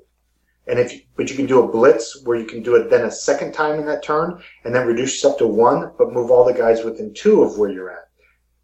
So it kind of reflects like uh, you can build those headquarters back up, but the, the Germans only get 54 production points per turn, and each level of headquarters costs 10 points. So they're paying fuel and ammo and everything to get these offensives going. So the Germans can surge through the Soviets initially, but they start to run out of resources, and the headquarters start to fall behind the main lines, and units are running out of fuel and running out of uh, ammo. So it's it's the the combat system is very simple. Uh, basically, if a unit comes into your hex, uh, say an infantry unit against infantry unit, for every strength point you have on your hex, you're going to roll a die. And if you're infantry, you hit on sixes. Armor hits on fives and sixes. So you basically just roll a bunch of dice and see what the result is. And then you lose steps based on the result. So it's pretty standard that way. But elegant gameplay, uh, but the game itself is very complex in the way it all plays out. Like they they uh, they do a in 1941 you have the winter. They basically increase the amount the the cost of the steps for the German headquarters to reflect the fact that the Germans weren't ready for the winter in 1941. So it makes it slows the Germans down during that winter. Um, so there's a lot of really great things about it. It's block games, so it's there's fog of war. I just think it's great. They've got West Front 2, which is also the Western Front, invasions, more naval, and then you've got Euro Front 2, which can basically start the war in 1936 or start the action then, and it provides blocks for all the neutral powers. And, and the, the thing I really liked about East Front 2 is, um, you know, the Soviets might think they win the game by just having a solid line, and the Germans, they stop the Germans. But the reality is the Soviets have to attack the Germans during the winter seasons to weaken them. Otherwise, the Germans will be too strong when the game starts to come to the end. So I thought it was good that the game kind of forces the Soviets to be kind of historically aggressive during the campaign. But but that's my thing. I'm gonna get. I'm trying to get Jason hooked on East Front too. Yeah, I'm, I'm on board. Dave, Also- have you? Marshall Have said you- he's gonna buy the series. I think he Yes. has it. No, I don't have that actually yet. Um, Dave, have you played the Russian campaign? No. Well, what what do you think of the Russian campaign? I think it's fucking genius. Can the can the Germans win? Yeah, hell yeah, the Germans can win in that game. And that's Hex Encounter. Yeah, it's Avalon Hill Hex Encounter. It's it's one of the greatest games ever made, Dave. Well, Marshall, Yeah, Dave. Uh, I I don't have a museum of wargaming like you do. No, I don't have a Museum of Wargaming. I'm Oh, just saying. Oh, yes, you do. No, I'm just. I think that's a genius game, Hex Encounter. I know that you are you have a slight aversion to older games that don't look as crisp, but Yes. that's one that's been reprinted time and time again and is a, a, a treasure, really, basically. Didn't they make a newer version of that? Yes, I have that also, but it's very expensive. Oh, is it, is it does it look good? Uh, My copy looks good. Does it look as good as Panzer Digest copy? no, it probably didn't look as good as that. I just told Katie she looked beautiful in that picture. I didn't tell her sh- I saved the picture. I guess I should. But I put on Facebook that I that she looks. She said she doesn't play. She's just the model. And I said, well, you look beautiful. Yes, she is. Yeah, 'cause my wife's going to work now, so I can say that. So, but but I was just wondering how it compares and contrasts to uh, Well, to I the mean, Russian campaign, but you can't compare and contrast it, so it doesn't matter. well, well. Here, here's what I would say. Uh, basically, I can tell you how East Front Two plays, and you can tell me how the Russian campaign plays. I mean, the basically the, the, the units fight similarly. The difference between German and Soviet units in East Front 2 is Soviet units tend to be smaller. So as the biggest a Soviet unit can be is three, while a, German block can be up to four. And the, the biggest difference between them is the Soviets cost about half as much to replace casualties. So it's much easier for the Soviets to take casualties than it is for the Germans. And how does how does the Russian campaign handle that? I have no idea. Fuck's sake. what? You want me to lie? Why why would you even ask me the question then? Because you said combat was simple and it's a great recreation of the of the Eastern Front. Well, that sounds like the Russian campaign to me. Well, but you, what do they use? Like a CRT? Yeah, they use CRT. All right. So then you roll what a die, and then you compare the odds, and you, do you have, and you have like uh, advance after combat. Yes, you have that. Everyone has that. Okay. That's the greatest thing ever. Advance after combat. Well, at least a thousand listeners agree with you. What? I can't That's believe. why. That's why we had to pony up all that extra money for that That's bandwidth. right. I we. I What? told you, yeah, my check's in What? the mail. My check's in the mail. Well, I hope. So, Uh, but anyway, save us, Jason. Save us. It's your fucking job to save us. at Get Well, us out of here, Marshall. That, What? God, I'm done. Get us out of here. I'm You me? Yeah, you. All right, I'm getting us out of here. Bicycle. Visit us at http colon slash slash boardgamegeek.com slash guild slash 1660 or contact us at advance after combat at gmail.com. Hey, I tried some of that summer shandy this weekend. what do you think? Uh, it was in the grocery store draft. It's okay for like one or two, like on a hot day, I think. Yeah, yeah. You have about six of those, and you have to brush yeah, your teeth. Yeah, that's a lot. Not to say I haven't done it though. Yeah, I mean, I, it, I think they're best at one or two. Yeah, yeah. I went. Uh, we have a local bar that has it on tap, Mhm. and I'll get like the 32 ouncer, and about 24 ounces in. I'm like, yeah, I, I don't need to get the big one. Yeah, I noticed too, like in the bottle, uh, if I if you the first couple sips, it'll start to foam up after a couple drinks out of the bottle. Yeah, So you have to kind of drink drink the top half of it quickly. That's what I'll do. I'll put my hair in my so Marshall's been drinking since two.